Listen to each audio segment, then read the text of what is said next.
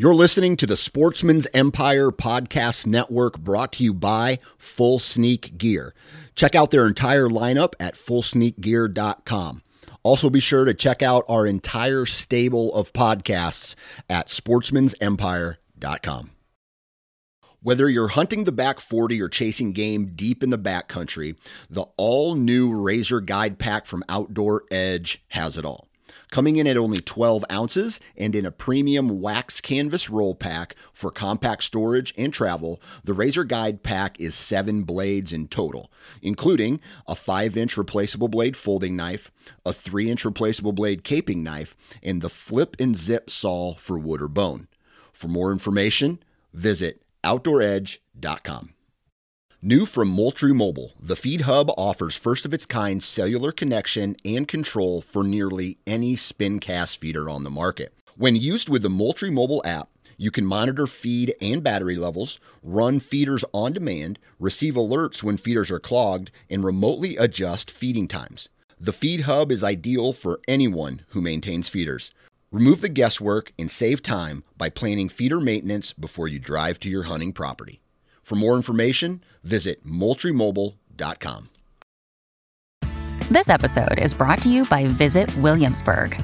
In Williamsburg, Virginia, there's never too much of a good thing. Whether you're a foodie, a golfer, a history buff, a shopaholic, an outdoor enthusiast, or a thrill seeker, you'll find what you came for here and more. So ask yourself, what is it you want? Discover Williamsburg and plan your trip at visitwilliamsburg.com. Think you know the Brooks Ghost? Think again. Introducing the all new, better than ever Ghost 16. Now with nitrogen infused cushioning for lightweight, supreme softness that feels good every step, every street, every single day. So go ahead, take your daily joyride in the all new nitrogen infused Ghost 16. It'll turn your everyday miles into everyday endorphins. Let's run there. Head to brooksrunning.com to learn more. Welcome to Maximize Your Hunt, the podcast dedicated to those who want the most out of their hunting property. This podcast explores land management, habitat improvement, and hunting strategies that will help you maximize your time in the field. Follow along as industry professionals that live and breathe white-tailed deer share their secrets to success. And now, the founder of Whitetail Landscapes, your host, Jon Teater. I'm Jon Teater, Whitetail Landscapes. This is Maximize Your Hunt. Welcome back, everyone. Hopefully, everybody's doing well. I have been on the road quite a bit recently. I've been cutting timber, oh, every week on a different portion in areas of New York. Cutting, cutting, cutting. It's been uh, a lot of work. Anybody who does it knows how difficult it can be, how strenuous, how time consuming. There's a lot of strategy and layout. It's a great time to be cutting your woods. We're starting to get to the tail end. Um, this is early April, so this would be the last week or so that I would be cutting any timber, at least on my property, more than likely. And then I'll do some late season cutting, usually in August. Um, I think I have a couple trips planned where I'm going to cut timber on properties this year. In fact, I know I do. And I'll probably book a few more throughout the season. If you're interested in that, you know, get a hold of me. Let's see what else has been on my docket.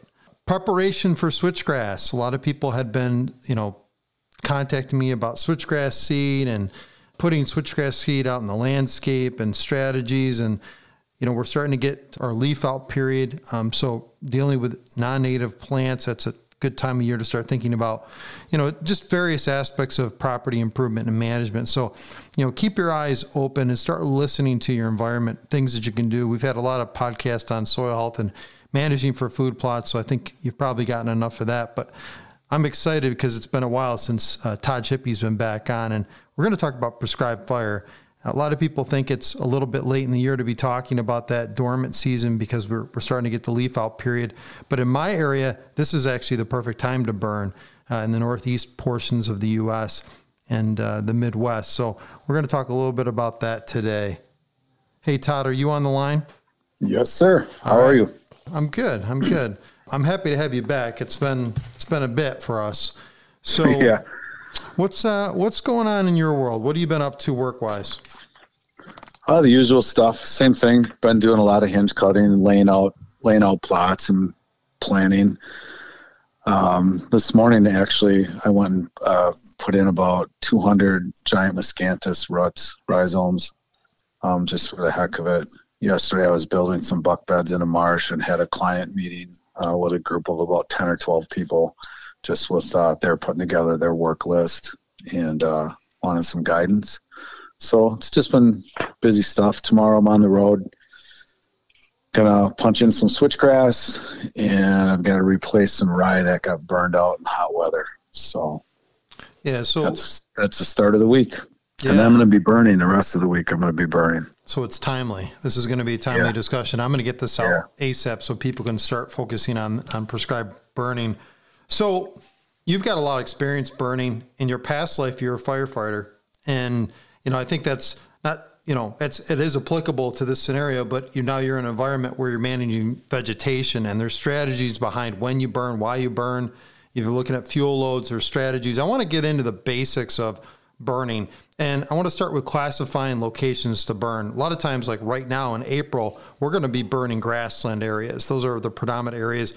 And, and allow you to replenish those grasslands. It'll allow you to kind of establish an open playing field in some capacity or resetting you know, minimizing the other vegetation that was encroaching on your grassland areas. That's that's pretty typical this time of year. So I want to kind of get into your process, you know, picking locations and strategy and you know what even tools. We can talk about all that. So let, us go to the the basics of of burning. All right. Well, what I would say to somebody who hasn't burned anything before, just the very basics, is jump online and download a basic burn plan. Um, Oklahoma, state of Oklahoma has a nice one that's pretty basic, and it really talks you through. Now I still fill out. So when I was on the job yet, uh, we would go out and inspect. We'd take the burn plans that people would turn in to burn in the city, and then we would go inspect it before the burn. Um, and normally that was just one big prairie that was by a, a, a U- University of Wisconsin outpost. They had a prairie there, and they would burn it every now and again, and, and that was the main um, wildfire that we had. And then to, we would also pre-plan any urban wildland interface fires. So a lot of people have prairies now, and if there was a part of the township that would butt up to the city where that would be an interface fire, um, we pre-planned those. So now ended up burning, and after using the burn permits there to go out and inspect, I still use them to this day. It's a great memory jogger. It eliminates any problems and uh, so if you get a chance to go over there, it talks about the landowner's name, the city, the county, type of vegetation it's present. It really gets your mind thinking about what's there and what you have to look at. Um, adjoining landowners and fire departments, which are normally, if you're not in a completely rural area, are always 911 now. You don't have to look up individual numbers. And then there's pre-burn preparations. What are you going to do? Fire breaks, etc. And then the fuel conditions and then it's got your weather conditions like a desired range for your temperature desired range for humidity wind direction wind speed smoke management considerations so you don't smoke out a neighbor or smoke worse yet is you don't want it to smoke across a highway or a road where you can cause an accident hit a firefighter killed not long from here or not far from here for smoke across the road impeded somebody's view when he was in the road trying to do something and got hit. And then uh, it also you have a list of all the equipment that you'll need. So it's a, that's one of the things that I love is to have a memory jogger like that. Drip torch, matches, lighter, shovel rake, backpack pump, flapper, swatter, chainsaw, leaf blower. I Use a leaf blower a lot. ATV sprayers, UTV, torch fuel, fuel in your vehicles, pump fuel, two cycle fuel, um, two-way radios usually use cell phones. Now drinking water you want to stay hydrated. That's really important to make sure that everybody there is going to be hydrated. It's amazing how quickly you get dehydrated when you want to burn some uh, fence cutters and bolt cutters in case you gotta if it does get away and you gotta go through a fence. And uh, you may need code cones out on the road. And then it gives you a list of crew members. You write down contact. Just a good idea, so you know everybody's there. And then a go no go checklist. Your fire breaks are prepared, yes or no. Neighbors contacted, yes or no. Fire department contacted, no. Uh, they always had to contact the local fire department. If you burn in the city, a lot of the rural areas, you just contact your dispatch center and you don't have to let the local fire department know. Weather conditions, is your equipment ready? Adequate crew available? Your smoke management goals, your crew. This is really important. Is is your crew briefed on the plan and the safety hazards? Just make sure everybody's on the same page. It always amazes me how even a group of four people somebody isn't quite clear on what you're trying to do that day and can cause a hazard or, or get hurt. And um, all hazards identified and then let her rip. So, so, so uh, Todd, I got a couple questions on, on some of the topics you brought up. So, what are the most important tools? And I know that, you know, you, you talked about, you know, water, obviously, water yeah. sprayers, backpack blowers. Those are huge. Hard rakes or, you know, metal rakes. Yep. Drip torch. What, what, what do you see as the most important tools for anybody getting into this? Well, you want to have some water there with uh, with uh, blower, you can just put out so much fire. It's amazing. Um, and as long as you have, so here's good for the guy doing it the first time. Do it in the evening. It's a little more humid, and the the thermals are more stable. You know, the wind always dies down in the evening, and you know it's going to be cooler in the evening. It's not going to get warmer, so that way it's just a more relaxing fire. It's a little more humid. You got more reliable thermals and you just burn from fire break to fire break. Um, and even if it gets dark on you, you can still obviously see fire at night. So it's it's uh, I would highly recommend doing it in the evening. When you burn right away in the morning, everybody knows how it's how the day starts off and what what they predict. You know, a cloud suddenly goes away from the sun and it changes, and all of a sudden the, the thermals are running uphill on you where it was uh, downhill. Uh, there's just a lot of things that can change when you're doing it right away in the morning. Now, after you get a lot of them under your belt, when we talk about the humidity and the wind speed, you'll start to realize that you'll start to get some wiggle room. Like I'll trade, there's a little more humidity than I'd like, but the wind speed's higher, so that makes up for it, so I can get a good burn. Or there's zero wind, but I know the evening thermal is going to take it down and it's less humid than I'd like it to be, but I can get away with this one in between the, the burn parameters. And now these would be fires that are in non-sensitive areas, um, open fields, you're burning grass and you have a good fire break. That's your best start. Yeah. So the other question I have for you is fuel load. So you hit on weather, fuel load specifically, and kind of assessing that. A lot of the areas like I'm in, uh, we're in this is a burn ban period, which actually this week will be probably the best period to burn. I'm not suggesting that that's not a good idea, but um, yeah. fuel loads specifically in our area and unmanaged ground. How, how do you typically approach that? Well, it's interesting, yes, because believe it or not, three weeks ago we had the snow melted. Obviously, the ground was still frozen. I threw my flail mower on and ran out to a, the one specific job and mailed, nail, mowed a bunch of canary grass down. And the reason is that area stays so wet that I could never get in there with a mower to mow it when the ground is thawed. So, the, and I wouldn't dare touch that on fire because of the way the location of it. There was just no way that that wasn't going to have a bunch of flying brands come up. It's it was down in a hole, and that causes like a lack of a better term, like the the dust devils of fire coming up because yeah. the thermals are rolling down and it's coming up. Yep. It, it's the heat sucks it up. Thermals are going down, and if that drops over just a little ways in that area, I got a fire that I, that's going to be out of control. So what I did, how I managed that fuel, I went and mowed it. So now it's all laid down. I've got a awesome fire break right there, and I'll be able to light it up in the next couple weeks. And all, the, all those concerns are gone. That's one way to manage that fuel load is if you mow it, it's down lower to the ground.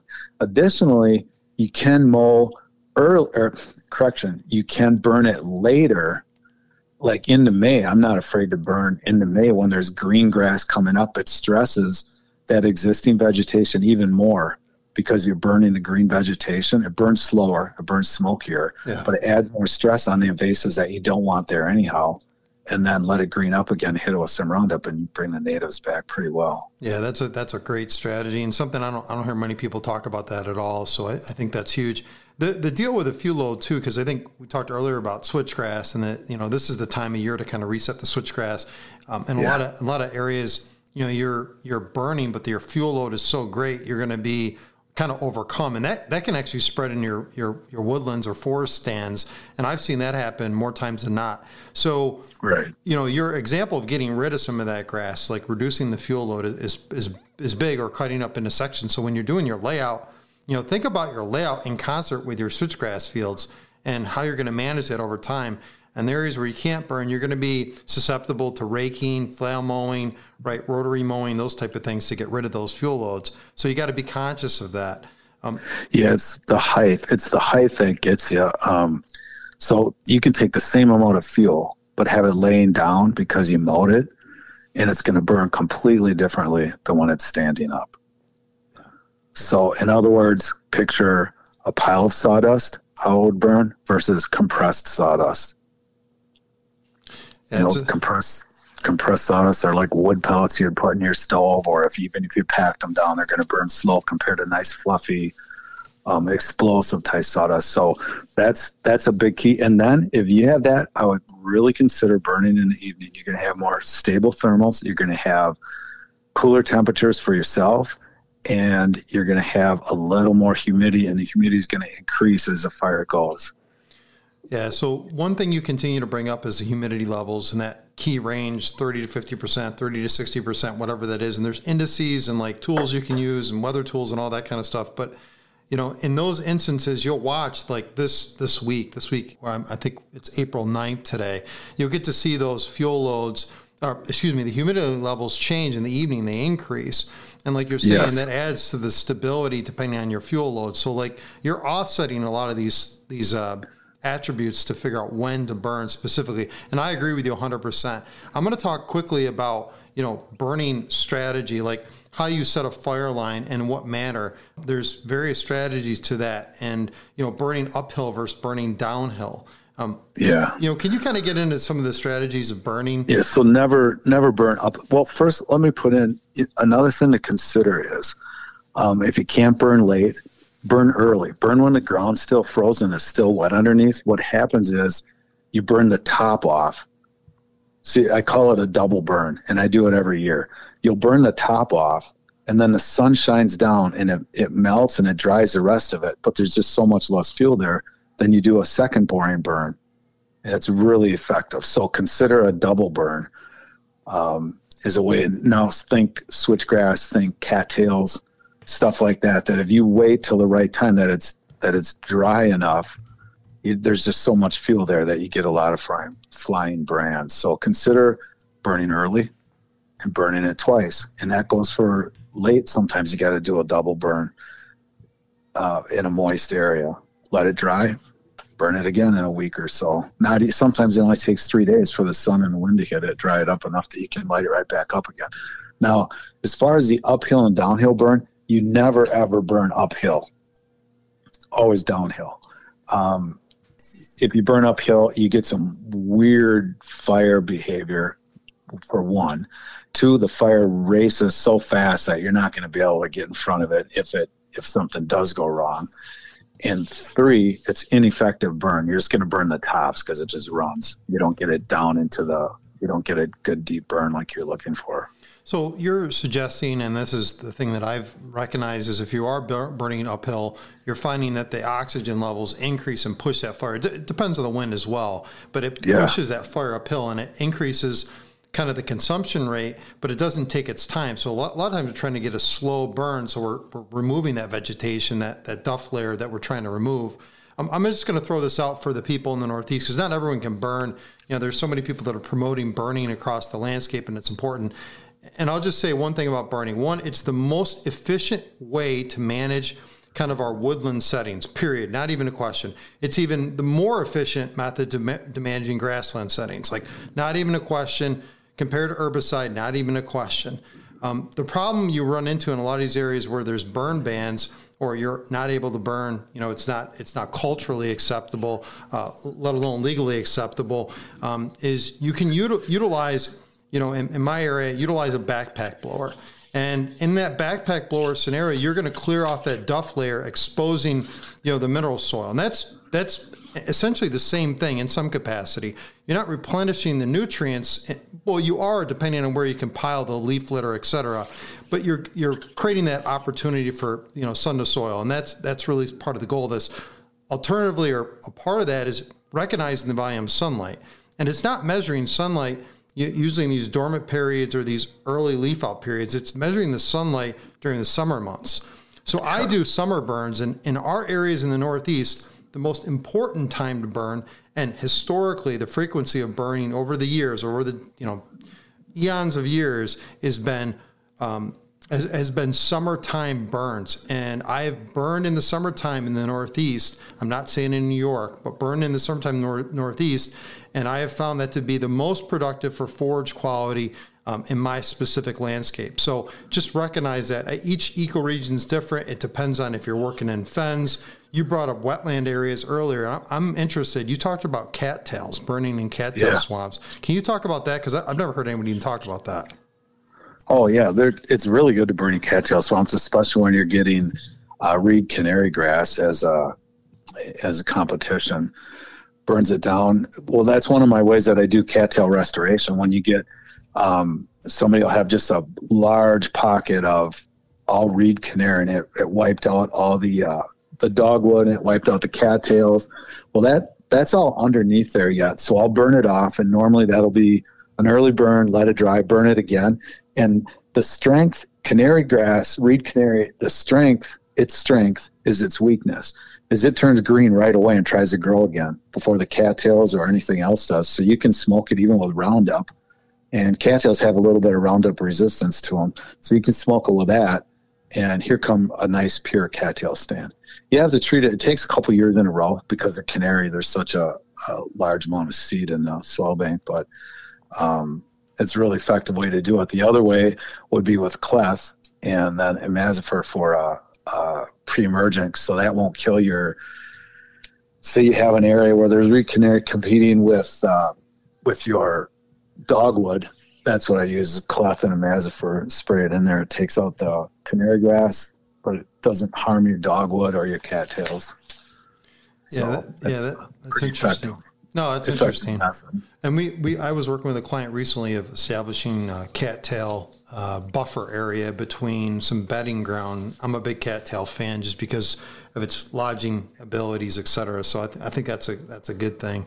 All right, let's uh, let's talk a little bit about firing techniques. So flanking fires, heading fires. You know, what what would you what do you typically use each firing technique for? And, and you know, what's maybe the easiest technique to, to think through? Well, I'll just keep talking flat ground just for the basic nature of it till till people learn how to do without getting into the advanced stuff of of uphill, downhill, side hill, and all that. But so on flat ground, always I always burn into the wind. It's just completely ineffective to let it go with the wind. E- even if you do like somebody the crew has to leave or you needed to wrap up the burn so then you'll do a backfire just to extinguish it and you can literally look at where the fire was going into the wind, where you backfired it to just put it out.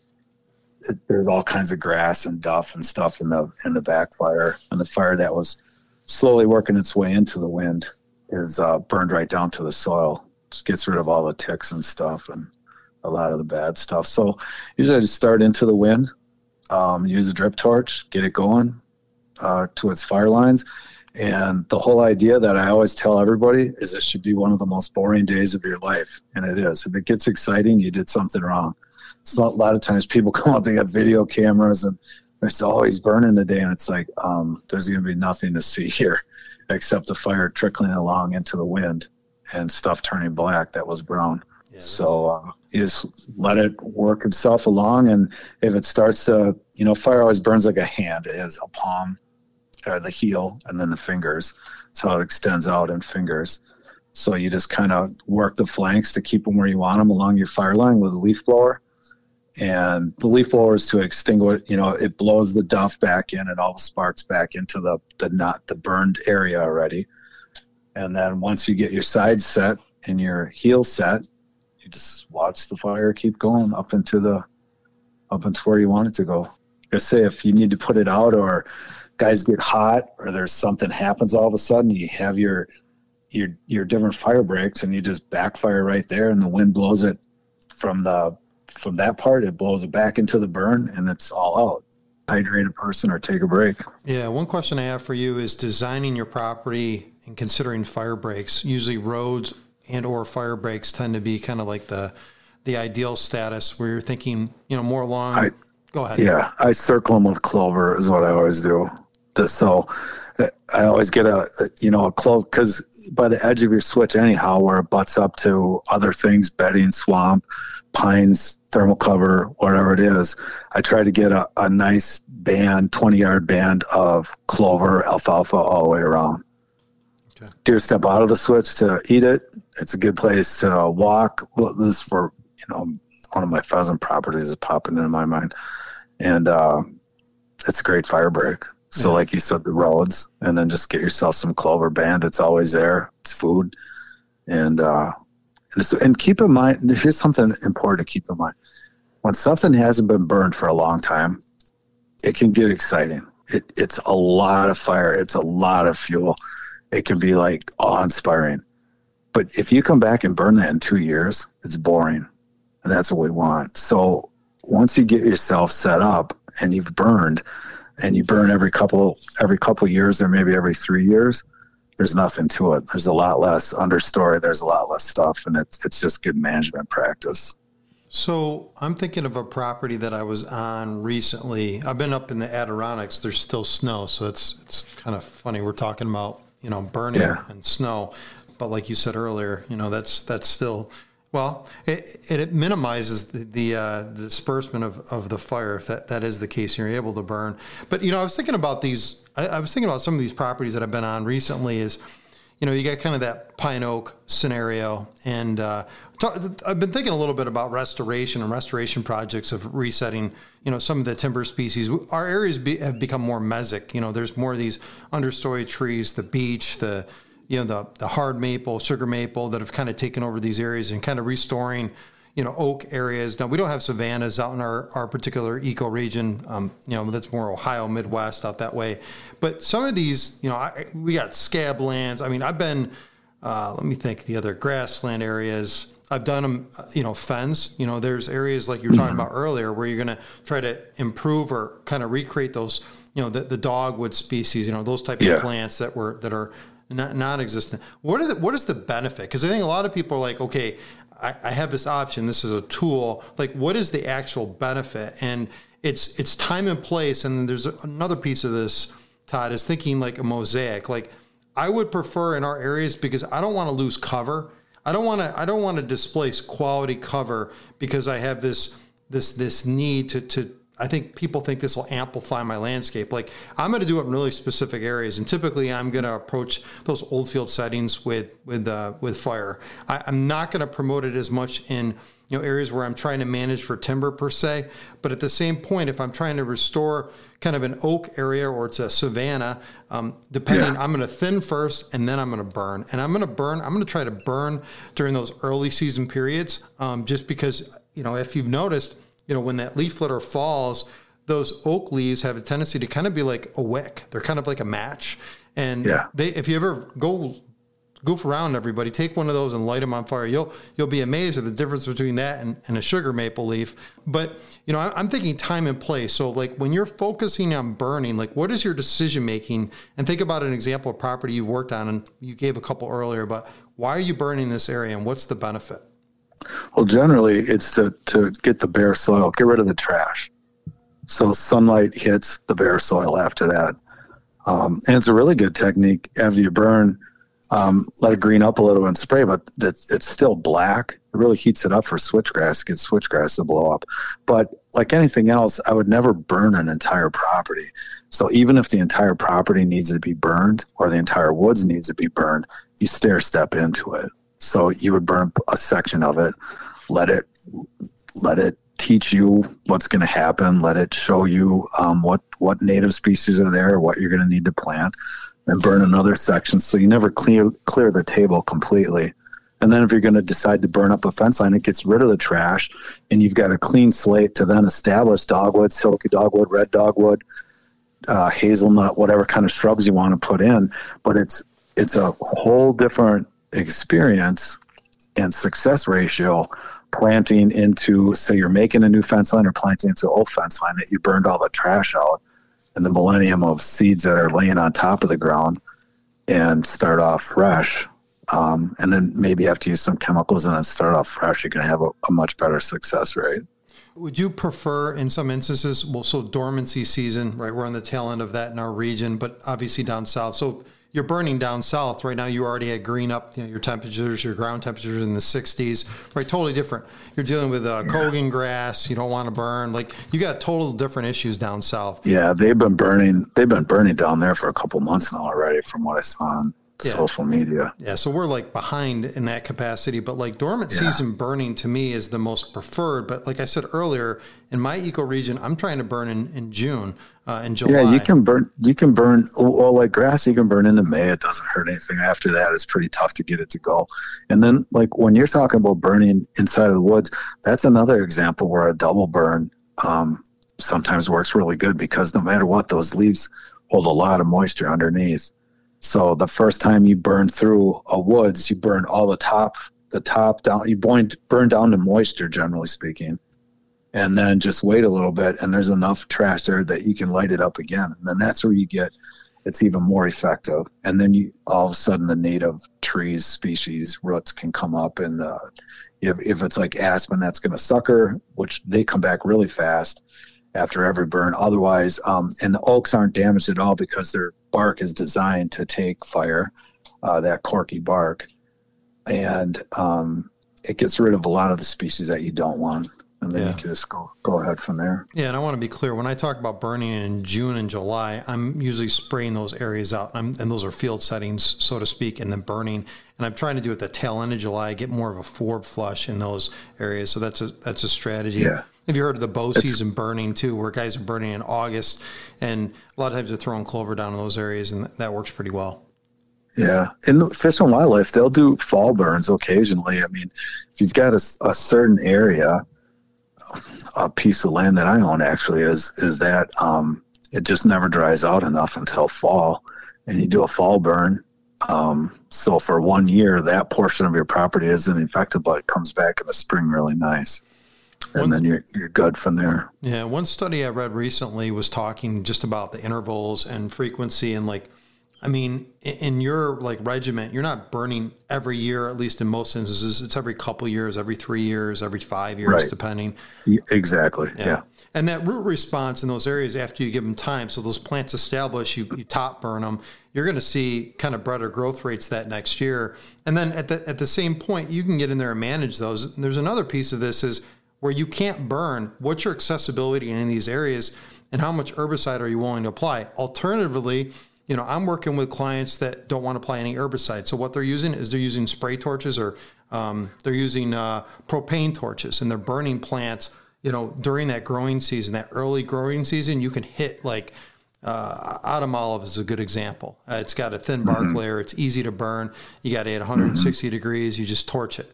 And um, you know that's where you're spot treating, which is interesting. Spot treating with burning versus actually spot treating a herbicide. There's there's you know there's strategies kind of around each one of these things.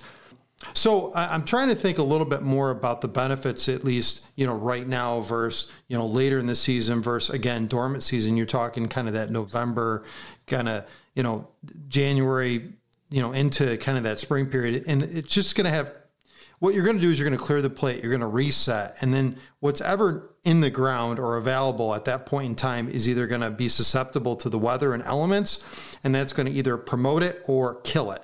And uh, whether it's you know a hard seed or a soft seed, it's either going to propagate it and allow it to sprout. Let's say in the spring period, depending on when you burn, and that's going to be beneficial depending on what you know what's resident so what what's likely resident in your area or in this case it could be exposing seed that's been resident there for years and years and years and you may have you know species that you didn't anticipate. So it's kind of a, a wait and watch kind of scenario. So you don't really always know what's going to happen. If you again burning now, you're going to promote grasses um, in our particular area. If you're burning later, you're going to likely promote kind of forbs and that dormant season or that late. We used to talked about fall period. That's a great time to burn. It's just is it is it conducive? Does it benefit your hunting?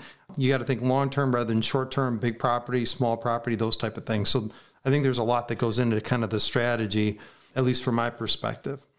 All right. Anything Good else? Point. Yeah. Anything else you're thinking about, or anything related to fire, fire behavior, strategy, anything else that would be beneficial to somebody like thinking about this a little more in depthly? Well, I think just download those burn plans and and go through it because that'll give you that'll be a good memory jogger before you do it to think about. And then start small. You know make a fire break around a small area and see how see how you do. See how it burns see how you like it. Learn a little bit from it before you go big before you light up 10 or 20 acres or 40 acres. Yeah. Um, will be your best bet. And consider doing it in the evening. And that's the thing in the midwest um, our, we have a very tight window for burns. I, my whole business could be just burning. You get so many calls for people to burn now with everybody having prairies and uh, you know that that prairie restoration. You have to burn them every so many years. Every year, I get calls in cities and out. That could be the whole business, but it's such a tight window before the humidity, especially in the last couple of seasons. You lose your humidity, the wind is high, and it just they shut down all burning rightfully so because you could take out an entire county. Um, so it's a small window of opportunity that you have to burn. Yeah, yeah, it is a small opportunity, and like you said, it's it's hard to build a business around that. But it is interesting, and we were talked about the benefits. There is a lot of benefits, and like I said earlier, you know, I, I actually did a I read through some information put out by Harper, Craig Harper recently, and he just talked about the herbaceous component, depending on the time of year, you know, it was up like 130 something percent uh, each burn interval that he had. And I forget what the frequency of that, but that was down in the coastal plain area. You know, they were looking at, you know, the intervals and benefits, and then obviously the food element of this and getting these areas where there aren't a lot of snags, there aren't a lot of down you know trees those type of areas. And i manage kind of these woodland settings for that specifically where we're pulling those tops out. They're easy to manage in those capacities. It's not that you can't burn down timber. Um, it just minimizes kind of the embers or you talked about yeah i'm glad i'm glad you brought that up. I i try to remove any of that stuff because it literally burns forever. And you can't it's punky it keeps burning. And it's difficult in that rural setting to uh to have enough water with you to extinguish those. Yeah, that's a good point. And then paint it takes a massive amount of water, and then if the wind picks up overnight or the next day and it's trickling out, that's a huge project to chop those up and extinguish when you get a, a dead snag on fire or a, uh, even old punky logs that are laying down in those instances, um, what I've experienced is guys continue. They go back in with backpack player, uh, backpack yep. sprayers, um, and or blowers for that matter, and they're trying to extinguish those particular areas. That's why I don't have uh, snags. So I'll have an area for snags. I usually do like six to eight snags per acre, roughly. And I actually have them just right outside the bedding areas, and adjacent to that, that's where I'd have you know fired areas or woodland areas where you know the canopy's under fifty percent. You're managing for specific vegetation and you're doing intervals within that. So when you think about your design and layout, you can design for fire, and that's just kind of an important consideration. Yeah, that's kind of my, my take on things. Jon, one thing and one thing on closing, I just want to um, emphasize is that leaf blowers are simply used in place of a rake. So they just blow the the embers, the trash, everything back in to the burned area and that's what sets a fire line. So you, you mow a fire line, you light it up, and then you let it get about two or three feet out, and you use the leaf blower to blow it in, and then you can use it to blow stuff into your uh, into your edge, back into your burn area to set that line. I did see a celebrity hunter that seems to be in trouble for stuff had a leaf blower and was doing a burn, burned his whole pickup truck. And in the video, he was taking his leaf blower and putting it on his pickup truck as though that was going to put out the pickup truck fire, and uh, obviously that's just a bellows. And so Ooh. it's not an the leaf blower is not an extinguishing tool. It simply is like a rake. It just blows instead of raking the duff back in to set the fire line. You let it burn a little bit, and that blows the stuff back in right down the bare ground. Do you Um, have you had experience? And this is like I've done this with like small burns where everybody like you have a crew of like let's say two, three, four people. They all have like backpack sprayers on with water. Do you do you typically have? Do you, I don't see much of that, but like in my I don't want to say I'm doing this in my areas because I'm not, but in areas where I have worked, I have seen them do that. I think that's like a pretty pretty decent strategy for, for what you're talking about specifically. Yeah, yeah, backpack sprayers, and then if you you like, it works really good to put a backpack sprayer with a mister. You know, spray the water right in front of it. Ah, Um, it's yeah. just like a fog stream. So use both. Use your sprayer, and you have a just a handheld leaf blower on the other hand, and it just powers your water. That would be more. That sets a, a line really nice, and it's good for extinguishing. Um, also, like say the fire's getting up towards something you don't want to burn.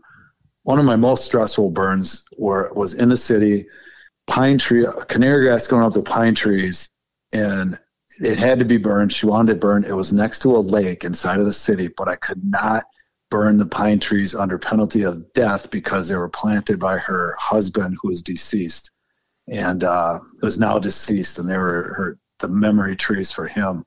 So that was where that worked really good to stand between the fire and the leaf and the pine trees with a leaf blower and a mist, and you could just cool the air. Just go. and We had guys right there and just cool the air so that they weren't even singed from the fire. You know, if a, a wave of heat would go towards them or anything. That's a interesting, interesting idea. Oh, the one thing I want to mention for backpack uh, blowers per se for putting the fire breaks, um, one is thinking about the the gap or the distance between, you know, making sure nothing falls in those and thinking your yardage specifically. It depends on your intensity of burn, etc.